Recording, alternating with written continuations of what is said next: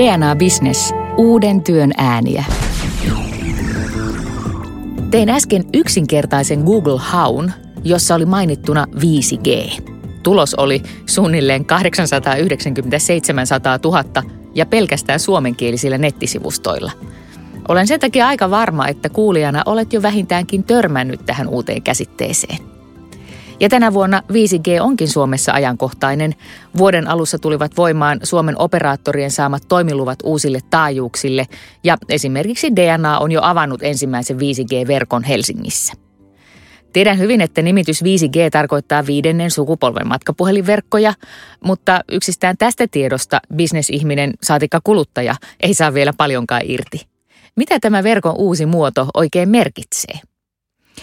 Olen lukenut, että 5G on uusi teknologia standardi, joka moninkertaistaa datanopeuden ja pienentää vasteaikaa eli viivettä. Joo, jostain tuli vastaan esimerkki, että kokonaisen elokuvan pystyy lataamaan älypuhelimeen kahdessa sekunnissa. Bitti siis liikkuu liukkaasti. Kun katsoo noita Google-hakutuloksia, silmiin osuu hurjia 5G-visioita ja arvioita, mikä muuttuu. Yrityksiin 5G näyttäisi tuovan täysin uusia tapoja tarjota palveluja. Liikenteessä itse ajavat autot tulevat ihan aidosti mahdollisiksi ja sairaaloissa voidaan tehdä etäkirurgiaa. Eli onhan tämä aika huimaavan kuuloista kehitystä ja avaa tietysti bisnesmahdollisuuksiakin.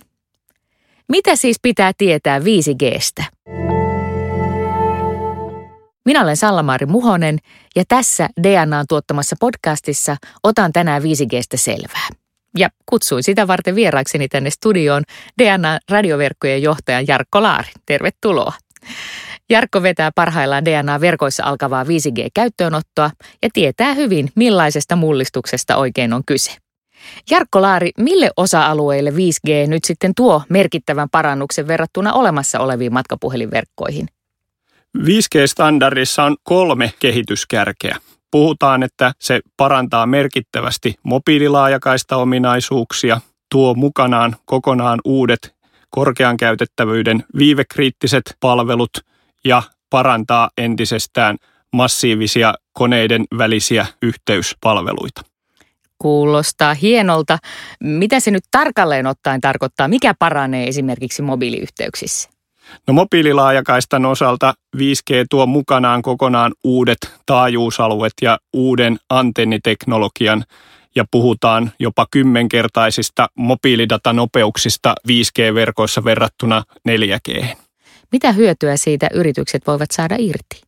No totta kai kapasiteetit riittävät entistä laajempiin sovelluskohteisiin ja ruuhkatilanteita havaitaan entistä harvemmin kun kapasiteettia on riittävästi, niin on myös helpompi taata tulevaisuudessa sitten pienempiä viiveitä ja niin poispäin. Kyllä kapasiteetille aina käyttöä löytyy. No sen me tiedämme jopa kotikuluttajina. Mainitsit toisena kehittyvänä kohteena 5G sitten nämä viivekriittiset sovellukset, kun se oli? Tarkoittaako tämä nyt niitä itseohjautuvia autoja, joiden pitää koko ajan olla tarkasti tietyssä paikassa ja tieto siitä, missä paikassa ollaan? No vaikka nämä niin sanotut itseohjautuvat autot eivät varsinaisesti tule olemaan 5G-verkoista riippuvaisia, en tulevat niitä jollain tavalla hyödyntämään ja, ja nimenomaan esimerkiksi tämän tyylisissä sovelluksissa näitä viivekriittisiä korkean käytettävyyden yhteysmuotoja tullaan tulevaisuudessa käyttämään. Eli tämä tarkoittaa käytännössä sitä, että tulevaisuudessa siinä 5G-infrastruktuurin päällä voidaan loppukäyttäjille taata tietty nopeus ja tietty viive ja tietty yhteyden luotettavuus, kun sellaisia palveluita verkkoon halutaan tuoda. Missä muussa sitä voitaisiin hyödyntää kuin näissä paljon puhutuissa tai paljon spekuloiduissa itseohjautuvissa autoissa?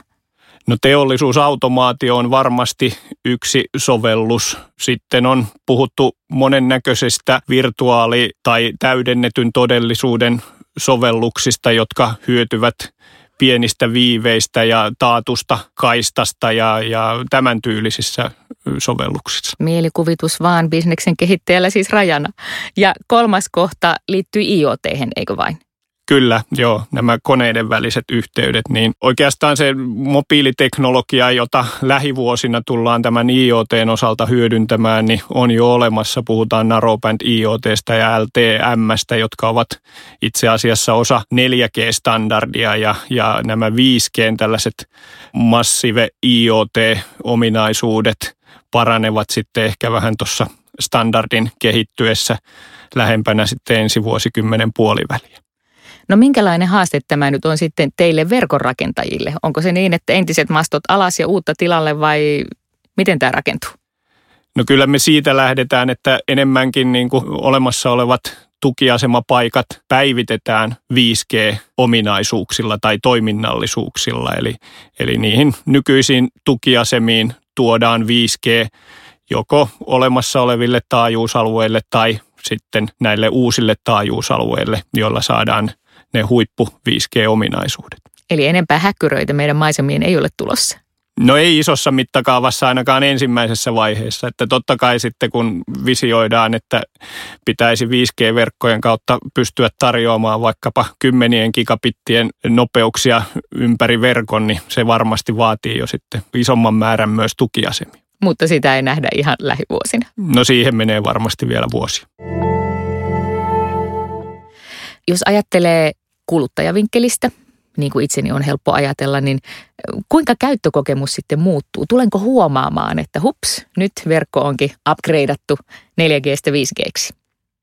No ensimmäisessä vaiheessa tietysti tarvitaan kokonaan uudet päätelaitteet, että voit loppuasiakkaana päästä käsiksi näihin uusiin 5G-palveluihin. Sitä ennen on tietysti verkkopuolelle pitänyt tehdä 5G-päivitykset.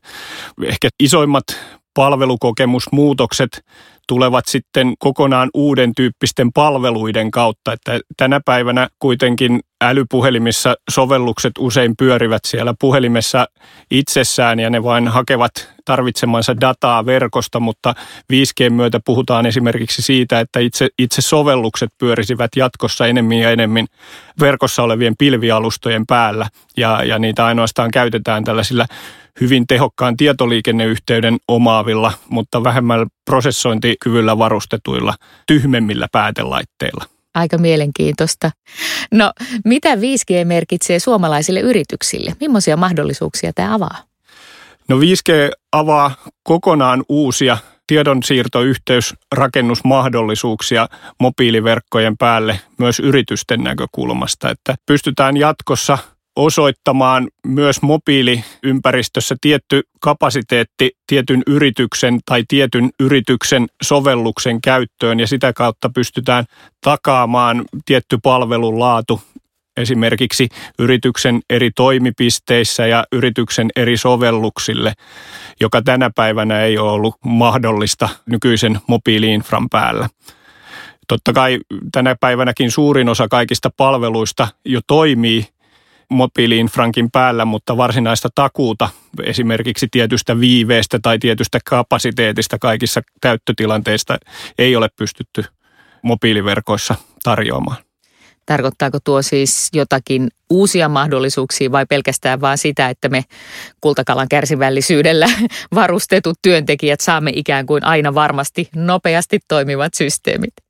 No kyllä se tarkoittaa ihan uusiakin mahdollisuuksia siinä mielessä, että, että voidaan esimerkiksi taata, että yrityksen data liikkuu ainoastaan yrityksen sisällä. Sitä ei kierrätetä operaattorien runkoverkkojen kautta. Voidaan taata ne muutaman millisekunnin tai jopa millisekuntitasoiset viiveet näihin, näihin yrityksen sovelluksiin liityttäessä ja tämän tyylisiä mahdollisuuksia. Mitkä näistä hyödyistä on tulossa, sanotaan, vuoden kahden sisällä ja mitkä on sitten selkeästi siellä pidemmän tähtäimen etuja 5G myötä? No nämä suuret tällaiset niin kuin puhtaasti mobiililaajakaistasta riippuvaiset ominaisuudet on 5G-verkkoihin tulossa oikeastaan jo tästä vuodesta alkaen, että, että niitä alkaa olla tässä nyt per heti saatavilla tai kun ensimmäisiä päätelaitteita tulee markkinoille ja ensimmäisiä tukiasemia saadaan päivitettyä. Sitten toisessa vaiheessa tulee, tulee tällaiset viivekriittiset ominaisuudet ehkä tuolta ensi vuoden alkupuolelta, eli voidaan tuoda se verkon prosessointi lähemmäs sitä loppukäyttäjää ja sitä kautta saadaan nykyisestä viiveet paljon pienemmäksi myös mobiiliverkkojen päällä. Ja sitten ehkä vähän pidemmällä aikavälillä niin puhutaan tällaisesta korkeasta käytettävyydestä, että pystytään sitten myös niin kuin takaamaan vaikka teollisuusautomaatiolle luotettavat yhteydet kaiken näköisissä muuttuvissa radioolosuhteissa ja verkon kuormitustilanteissa, niin näiden toteutuksiin menee ehkä se pari-kolme vuotta vielä. Aika nopeita kehitystä. Minkälaiset toimialat tai toimijat mielestäsi voisivat hyötyä nopeastakin 5G-soveltamisesta? No varmasti, jos puhutaan nyt esimerkiksi tehdasautomaatiotyylisistä ratkaisuista, joissa tänä päivänä ei juurikaan ole vielä niin kuin mobiiliteknologiaa hyödynnetty, niin siellä, siellä varmasti on niin kuin kokonaan uusia mahdollisuuksia 5G myötä. Joskin voi olla, olla jo, että siellä tehdasympäristössäkin voitaisiin hyvinkin lähteä liikkeelle sen 4G kanssa ja, ja, ja tota, hyödyntää ne ominaisuudet, mihin se 4G kykenee jo per heti ja, ja sitten pidemmällä aikavälillä ottaa tota 5G tuomat eh, lisähyödyt käyttöön.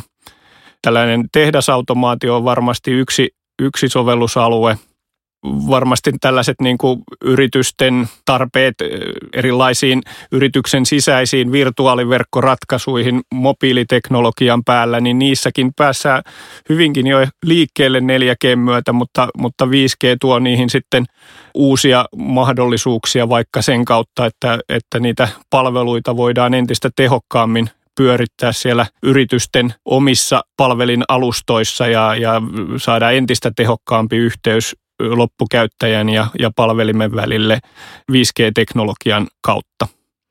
Kun perehdyin 5G, niin siellä puhuttiin myös verkkojen viipaloinnista. Mitä sillä tarkoitetaan ja mitä hyötyä siitä yrityksille on? Verkkojen viipalointi tarkoittaa siis sitä, että tietylle asiakasryhmälle tai tietylle liikennetyypille voidaan koko mobiiliverkossa kaikissa verkkoelementeissä, siis myös radioverkkojen lisäksi siirtoverkoissa, runkoverkoissa, erinäköisissä pilvisovellusalustoissa osoittaa tietty resurssi ainoastaan näiden käyttäjien tai tämän palvelun käyttöön. Se ei tällaisenaan ole mahdollista nykyisen sukupolven verkkoteknologialla. Tarkoittaako se nopeuden, siis pienemmän viiveen lisäksi myös jotakin esimerkiksi turvallisuudelle? No kyllä joo, että tällaisen network slicingin tai verkon viipaloinnin kautta niin voidaan esimerkiksi taata se, että yrityksen datat pysyvät siellä yrityksen omissa tiloissa ja yrityksen omissa IT-järjestelmissä ja eivät siis kierrä nyt vaikka siellä operaattorin runkoverkossa ja, ja sieltä ö, eteenpäin. No milloin 5G on Suomessa todellisuutta? Sen verran lukasin, että Helsingissä DNAllakin jo on, mutta eihän tämä ole koko Suomi. Milloin alkaa olla 5G-päätelaitteita saatavilla niin, että sitä vähitellen rakentavaa verkkoa voi myös hyödyntää? No ensimmäisiä päätelaitteita odotetaan varmasti saataville jo tässä tämän vuoden ensimmäisen puoliskon aikana. Silloin puhutaan vielä hyvin pienestä mittakaavasta ja, ja tota, varsinaista kaupallista toimintaa ei niiden puitteissa vielä varmaankaan tulla kovin laajalti aloittamaan. Ja päätelaitteiden määrä kasvaa sitten vuoden jälkimmäisellä puoliskolla, mutta sanotaan näin, että odotetaan sitten enempi jo sellaisia keskihintaluokan ja, ja, ja vähän laajemman käyttäjäkunnan päätelaitteita niin ensi vuodesta eteenpäin. Ja ja sitten ehkä vuodesta 2022 eteenpäin, niin oletusarvo on varmaankin jo niin, että käytännössä kaikissa tällaisissa älypuhelinlaitteissa alkaa olla 5G-toiminnallisuus mukana. No mutta missä se 5G-verkko toimii? Miten se alkaa rakentua ja kuinka olette tehneet sen valinnan? Mitkä seudut pääsevät tätä hyödyntämään? No verkon rakentaminen alkaa tämän vuoden aikana. Tulee varmasti olemaan vielä kohtuu rajallista ja, ja vauhti sitten kiihtyy ensi vuodesta eteenpäin. Ja niin on kuitenkin ajatus, että joskus tuolla ensi vuosikymmenen puolivälin paikkeilla niin voidaan puhua valtakunnallisesta 5G-verkosta. No mitä sillä aikaa sitten tehdään, jos on intopinkeenä investoinut uuteen 5G-päätelaitteeseen ja sattuukin olemaan töissä 4G-verkon alueella, niin toimiiko tämä vai pitääkö plakkarissa olla sitten useamman, useamman tyyppisiä laitteita? No kyllä kaikki tulevat 5G-päätelaitteet tulevat toimimaan myös 4G-verkoissa ja siinä mielessä ei tarvitse huolehtia. Miten määrittelisit Jarkko Laari, kuinka Suomi pärjää tässä verrattuna muuhun maailmaan? Ollaanko etulinjassa vai perässä hiihtäjiä? No kyllä me ollaan varsin etulinjassa. Ehkä maailmalla aivan kärjessä menee tänä päivänä Etelä-Korea ja, ja jossain määrin Yhdysvallat, mutta tota, sanotaan, että Pohjoismaat ja erityisesti Suomi niin ovat kyllä heti kannoilla tässä ja tota, meilläkin kysymys on lähinnä siitä, että milloin se 5G-teknologia on niin valmista, että, että sen käyttöönotto verkoissa kannattaa aloittaa. Eli, eli siinä mielessä niin kyllä täällä mennään ihan, ihan teknologian kypsymisen kannoilla niiden verkkojen toteuttamisen osalta.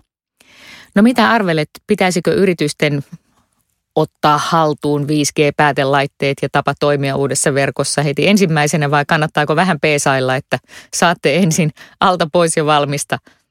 No se riippuu tietysti vähän yrityksen 5G-tarpeista, että on, on tietysti hyvin monennäköisiä potentiaalisia käyttökohteita sille 5G-teknologialle ja tota, toisaalta tuossa jo aikaisemmin vähän mainitsinkin, niin aika monethan näistä yrityksissä olevista niin kuin mobiili kommunikaatiotarpeista, niin toimivat kyllä jo siinä 4G-verkossakin, että 5G sitten ehkä, ehkä parantaa niitä, niitä nykyisiä 4G-palveluita ja, ja tota, tuo sitten kokonaan uusia mahdollisuuksia tietyille segmenteille, mutta välttämättä niin yritysten ei tarvitse jäädä odottamaan sitä 5Gtä, vaan kannattaa olla sitten vaikka DNAn yritysmyyntiin yhteydessä ja tuoda niitä omia tarpeita heidän tietoonsa ja katsoa sitten yhdessä, että miten hyvin nykyinen 4G-verkko jo niihin taipuu ja mitä uusia mahdollisuuksia sitten 5G myötä tulee.